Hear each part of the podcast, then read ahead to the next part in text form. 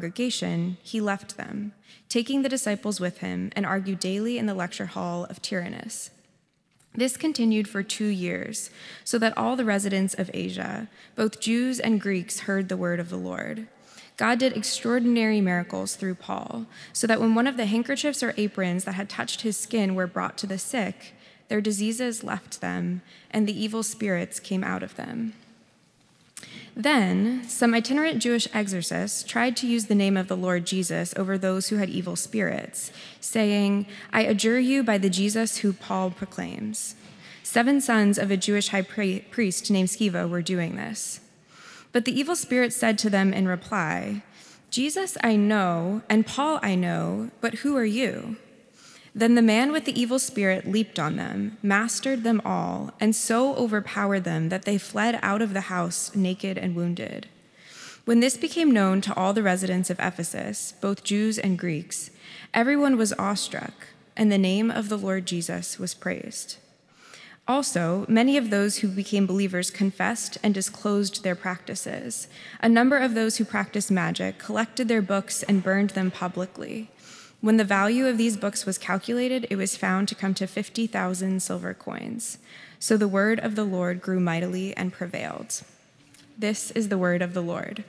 Thanks be to God. Our gospel reading is from Mark chapter 1, verses 4 through 11. Hear the gospel of our Lord Jesus Christ according to Mark. Glory to you, O Lord. John the Baptizer appeared in the wilderness, proclaiming a baptism of repentance for the forgiveness of sins. And people from the whole Judean countryside and all the people of Jerusalem were going out to him and were baptized by him in the river Jordan, confessing their sins. Now John was clothed in camel's hair, with a leather belt around his waist, and he ate locusts and wild honey. He proclaimed, The one who is more powerful than I is coming after me I am not worthy to stoop down and untie the thong of his sandals. I have baptized you with water, but he will baptize you with the Holy Spirit. In those days, Jesus came from Nazareth of Galilee and was baptized by John in the Jordan.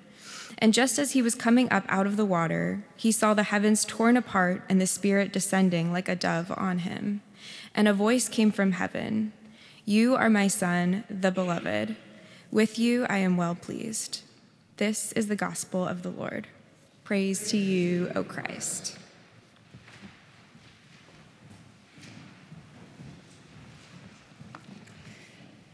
In today's passage, we get to spend a lot of time looking at the power of God's kingdom. This is actually something I've been a little bit obsessed with lately. Um, some of it comes because I've been um, planning this story of the Bible class that we're going through as a church, which is a time to kind of take a step back and go, this actually isn't a story about me, it's a story of what God has been doing throughout all of time. And God building this kingdom and implementing a kingdom here on earth as it is in heaven. And what is that? And how can it be so beautiful and so enticing that people who don't even share the same history, the same story, the same scriptures are drawn into this story, this kingdom? I was just in the North Woods of Wisconsin teaching a group of 18 year olds the story of the Bible, and a lot of them came from Christian families. But I kept asking them this question What is so enticing about the kingdom? That even if you live in an empire like Rome, you're more attracted to God's kingdom than the Roman kingdom.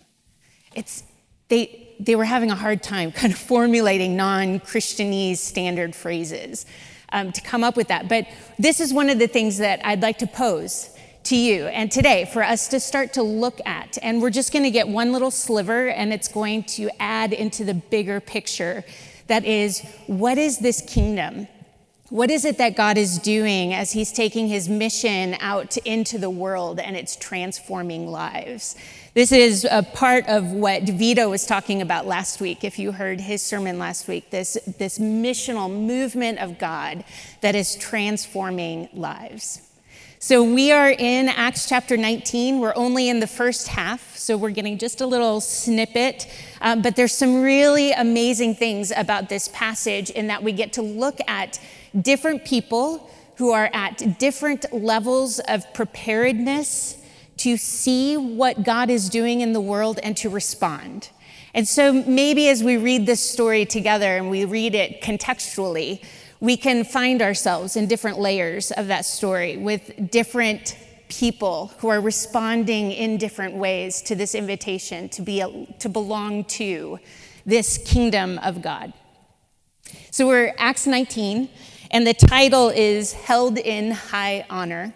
It comes from a phrase that is towards the end of our passage and it should make everyone looking at the title go, well, what exactly is held in high honor? And it's the name of Jesus that in this non Jewish world is actually this name because of the people who follow God and belong to God's kingdom. It elevates this name of Jesus and all people recognize it. So that's kind of where we're headed towards the end of our time together. So, I would like to start just recognizing or maybe contextualizing for us where we're at. Last week, we were in Acts 18, which means physically we were in Corinth. And in Corinth, we see that Paul's team is growing. It's been Silas and Timothy leading up to Corinth, but then they get to Corinth and find Priscilla and Aquila, who are Jews from Rome who are currently living in Corinth, and they join Paul's team. And then Paul invites them to go with him to Ephesus. And then he leaves them in Ephesus while Paul goes to Jerusalem to celebrate one of the Jewish festivals in Jerusalem. And then he goes back to Antioch because that's kind of Paul's home base. It's where he often goes back to touch his home community. And he hangs out there in Antioch for a bit. And then he travels overland, or he travels through the area that we would call Turkey, modern day. The Romans called it Asia. So that peninsula, they travel over the peninsula and he goes to Ephesus. So, meanwhile, and we read this at the very tail end of chapter 18 last week, Apollos, who is a Jew from Alexandria in Egypt, who has become a believer in Jesus, goes to Ephesus, meets Priscilla and Aquila, who take him under their wings, and they continue to disciple him and educate him. And then they send him off to Corinth, where they were living previously. And he is going to infuse the growing church in Corinth. So there's a lot happening. And so if we just kind of take all of this and we kind of pull back from the details and just say what is actually happening, we see this is not a story of one man. This is not a Paul story. Again, this is a kingdom of God story. This is the movement of God. We just happen to focus on Peter and Paul because Luke is focusing on Peter and Paul. But we see in the crevices all throughout the book of Acts that the gospel message is spreading everywhere. Apollos, case in fact, he's a Jew down in Egypt who has heard of Jesus as Messiah and believes. And we actually get references throughout Acts of several people who are on that northern coastline of Africa who are believers. So, this church movement is spreading into Africa. We know that this church movement is in Antioch and it's going to go north and east into the rest of the Syrian Empire. So, there's that story also happening. It's just right now we're just following Paul, but it is essential, I think, for our modern church to know this is not a Roman Empire story. Again, this is a kingdom of God story, and it is going south and it's going east. We just get more details of the story as it goes west. So then we end up, uh, well, I should say, um, thinking about what Luke is doing in this selective storytelling that he's doing. And we know we have two volumes. We have the Gospel of Luke, where we have seen Jesus who is being motivated and animated through the power of the Holy Spirit. And then volume two in Acts, we get, and now this is how this same spirit is being infused into the church and motivating or animating the church. And God's kingdom is now spreading everywhere and going global. So, again, it makes me ask this question What is so attractive about the kingdom of God? Especially once it leaves the land that held onto the historic story of what God was doing in his people. What is so attractive about this kingdom that other human kingdoms and people in these human kingdoms want to belong to God's kingdom and not the kingdom or the empires that they know of? This is going to bring us to the beginning of our section here. So, Paul is going to come to Ephesus. And again, I'm going to pause because, you know, I'm obsessed with context and with maps. Who's so excited? There's a map in the bulletin. So, if you want to go ahead and pull this out, it's stuffed somewhere, hopefully, in your bulletin. Because we have to do this because when someone says Ephesus.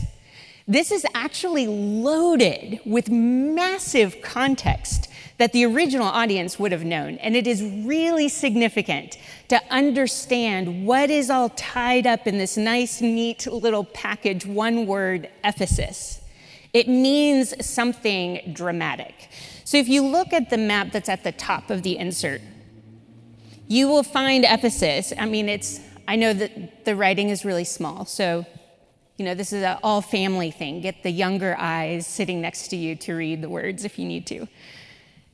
Ephesus is right at the western edge of Asia Minor or modern day Turkey. Ephesus, if we were to zoom in on Ephesus, we would see that it sits right at the edge so that with one hand it holds onto the land, and with the other hand it holds onto the Aegean Sea and the water. This means Ephesus is primarily posed to be a hub of trade. And at Ephesus, you are at the far western edge of two massively significant trade routes. One is the Silk Road heading all the way over to India, and one is the Arabian space trade route. Space? No, Arabian, uh, the spice, that, there we go. I was like, space, that doesn't enter the story for several generations later. The uh, Arabian spice trade that's coming out of the Arabian Peninsula, all of that traveling over land is going to end at Ephesus. And then, because Ephesus has this mighty harbor, it's going to spread through the Aegean and go further west. Also, because of its location, there's a really important um, water trade route that is going to connect us down to Alexandria in Egypt. And so we get this Egypt Ephesus connection here. Now, what does this mean for us except that Ephesus was a super, super wealthy city? Because all these really expensive trade goods came to this hub. Ephesus was um, a city that was kind of built or nestled in these three primary hills. They, it was right on the edge of this river that the citizens of Ephesus dredged out to create a huge, massive harbor to connect them to the Aegean Sea. And because of the harbor, right, it just invites international tourists or people from all over the Roman Empire. They are all coming into this harbor. It's like a gravitational pull. And so we get lots and lots of different kinds of people who show up in the city of Ephesus. We know of Ephesus when we look at them, they have this rich, proud history, which we don't have time to go into, except that it was a really influential Greek city. And when Rome came in and took over, it became a very influential Roman city. It was, at the time of Paul, the fourth largest city in the Roman Empire. So, you know, we're talking about like something that is very significant. Magic was one of the important trades or skills of the city of Ephesus. In fact, we have magic papyri, so uh, written down formulas and um, like ways of interacting with the spiritual world. And some of those papyri made their way from Ephesus all the way down into Egypt, where we found remains of them in modern day.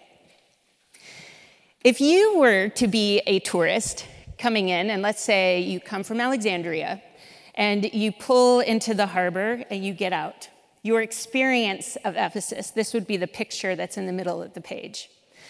From the harbor, you would get out and there would be massive paved roads with columns that soar way above you and make you feel really small.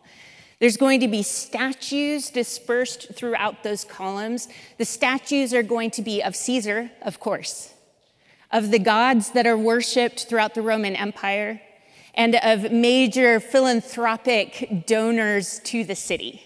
So it already, like by entering the city and walking down the streets, you kind of know what the city is all about.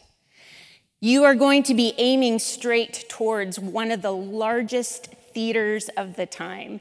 And theaters were a place where culture was developed and then disseminated to the people.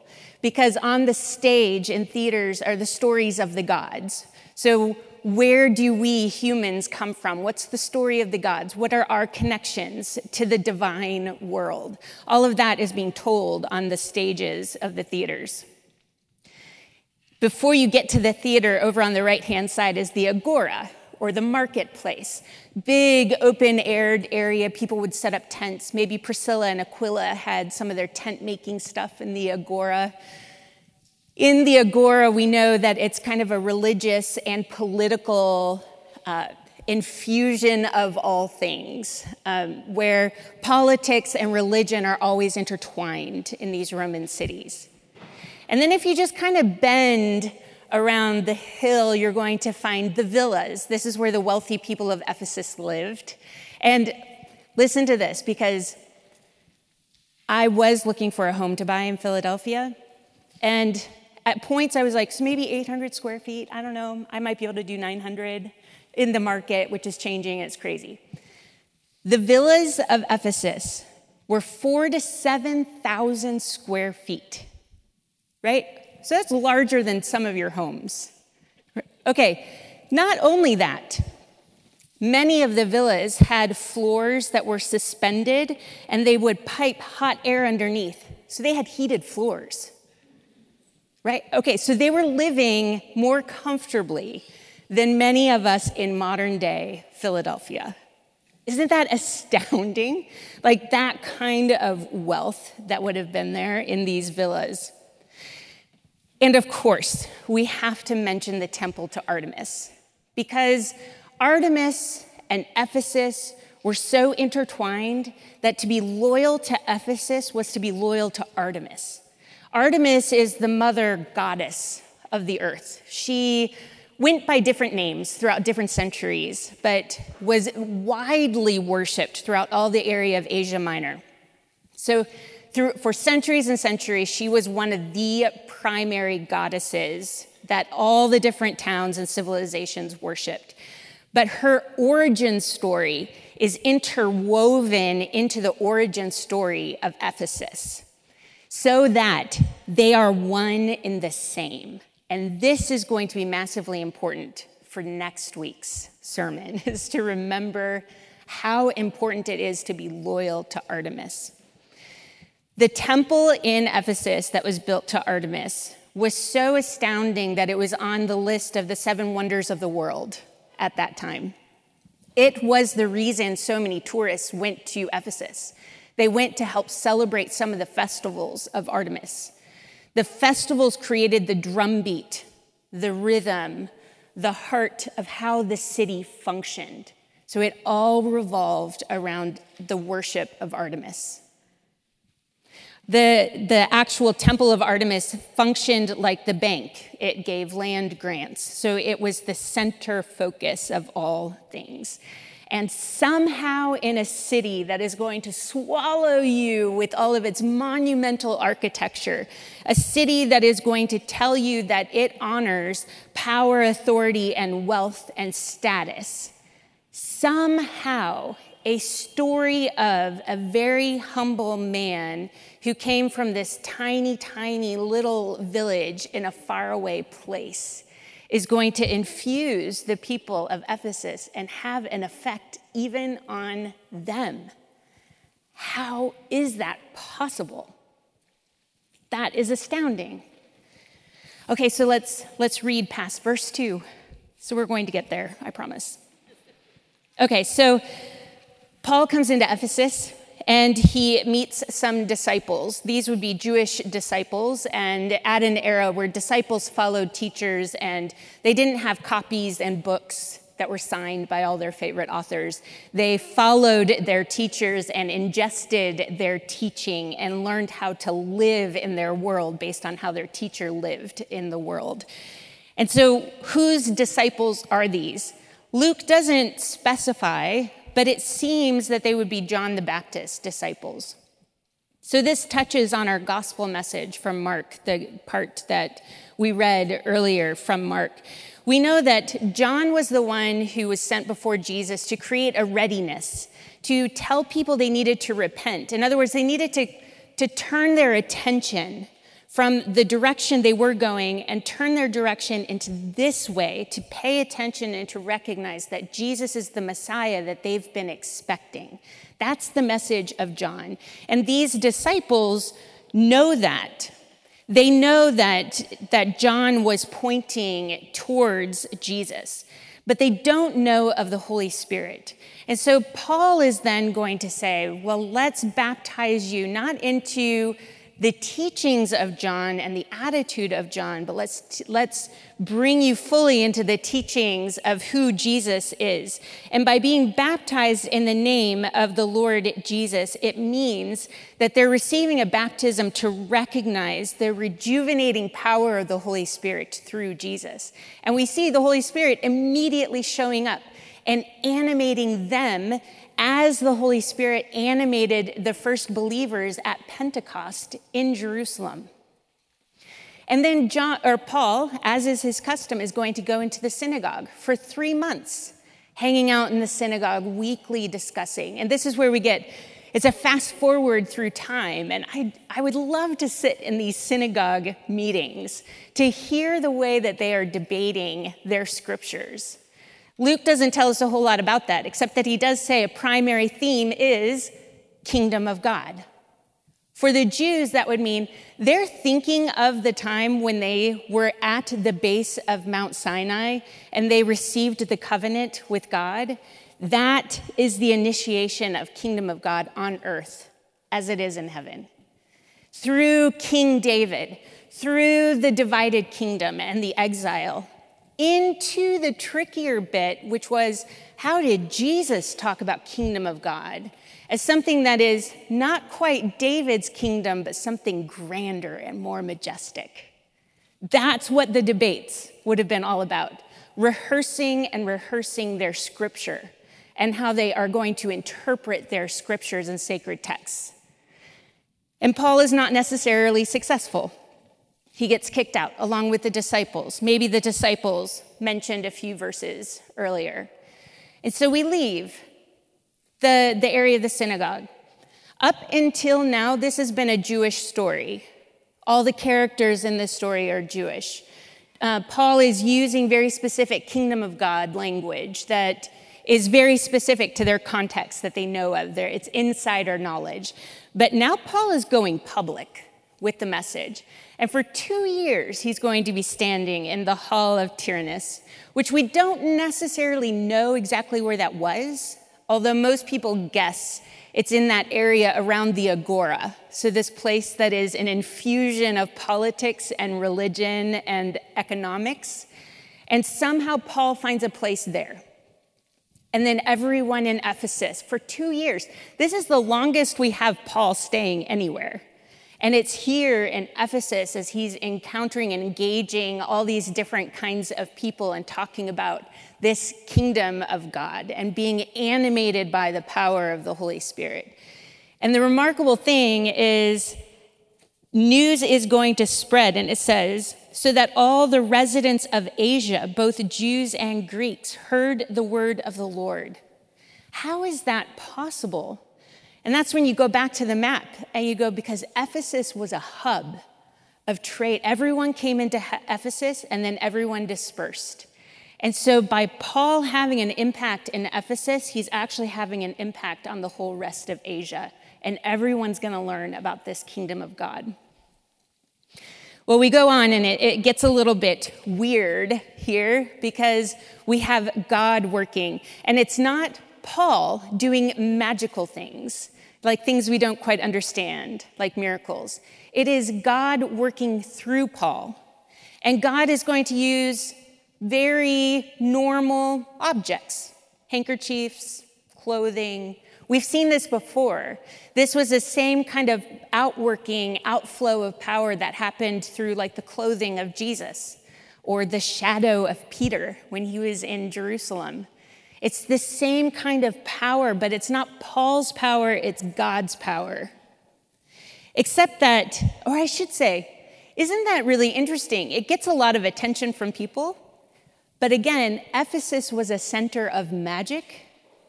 And so as God is working, people are going, oh, wait, magic. That's, we're kind of interested in this magic stuff.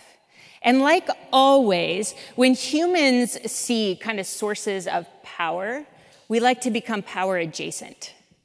And the next story you get are people who are seeing the power of God and the world, including the spiritual world, is responding to God's power and authority. And so now we're going to see seven Jewish exorcists who are like, I wonder if this is a new formula that we can learn. Is there a new incantation if I say something to the spiritual world in the name of Jesus, is this something I can manipulate? I can make happen? And the demons look at these exorcists and they're like, no, we, we understand authority and power, and we understand the power and authority of Jesus. And we also understand that you have no idea who Jesus is. You have no authority in this right? Because it is God's authority and God's power that is the thing that can move and can animate. And so we see, like, we're given this example of Jesus centric people, like Paul, and Jesus adjacent people, like these other exorcists. One is people who are so oriented in the direction of Jesus and what God is doing and moving to be transformed closer to what God desires. And the other is saying, I like this bit, and I like this bit, and I like this other portion, but don't ask me to be fully transformed. And then we get to this part in verse 17. It says, When this became known to all the residents of Ephesus, both Jews and Greeks, Everyone was awestruck, or the fear of the Lord infused everyone. And the name of the Lord was praised. Also, many of those who became believers confessed and disclosed their practices. A number of those who practiced magic collected their books and burned them publicly. And for any of you who are kind of like my generation and above, where you went to youth groups that like created this pull your tapes and CD tapes, right? And CDs, and we're gonna like rip them apart and burn them. And it's like this create this social pressure, fervor to prove that you're religious somehow, right? Like, that's not what this is. This is, we're seeing a turning now, not of Jews, which we saw at the beginning part of the chapter, but now we're seeing what happens when the Greeks turn and orient themselves towards God. And so we're seeing what they do is a very public declaration, not of belief, but of a way of being, right? And so now we are dramatically casting off our old lifestyle in order to publicly declare that we are living according to a different set of standards. And the word of the Lord grew mightily and prevailed which is amazing. And we're going to stay in Ephesus next week, too. So we're going to continue the development of this story. But this portion in Acts 19, this is really just the beginning. Ephesus, like we already said, is going to be a place through which the whole rest of Asia is going to be influenced. There's going to be schools of thought that develop in Ephesus. So, schools of thought following Paul, later, school of thought of people following Peter, and then a school of thought of people following the disciple John. This is going to be a primary hub of Christian dispersion throughout the world, and it starts here in Acts chapter 19. When we look at the book of Revelation, we see that the city of Ephesus is among the seven cities in that area that were very influential, or churches in influential cities, making a, a, dramatic impact in how they are trying to figure out how to live out loud what it means to belong to God's kingdom. So we get this story, right, of the Holy Spirit who is motivating Jesus and the Holy Spirit in dramatic ways that is motivating the early Christians. And that Holy Spirit is the Holy Spirit infused in our community. Do we have the courage to actually believe that? That this is our story and that God is pretty consistent throughout time and that God is infusing and the Holy Spirit is going to move and motivate his people so that we, in a very missional way, live out loud in our communities what the kingdom of God is really all about. And so, in just a moment, we are going to come to the table, right? And I, I love this part of our service because this is when we stand and we come forward and we remember. This is because of what Jesus did. And it's because the Holy Spirit motivated Jesus. There's a humility and a servanthood in what Jesus did that then is supposed to influence who we are and act as a reminder of who we are so that when we leave and go out the doors, we take that memory with us. And that we too ultimately can go out and make an influence on the city of Philadelphia. Will you pray with me?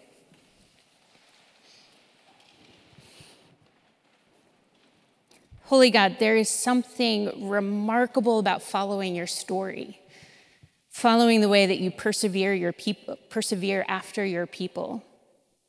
A way of looking at your power that doesn't get confined and defined in the way that humans like to constrain and understand and wield power. But yours is something that is a power that is, that is wielded in order to help those who are in need, to stoop down and listen to the cries of the oppressed and to respond. And there is something that is really beautiful about the call of your kingdom and the invitation that you extend to all of us to belong and to participate in your kingdom. And this week, may we listen intently for the movement, the nudgings of the Holy Spirit, that we build your kingdom in the way that you designed. And in Jesus' name, we pray all of these things. Amen.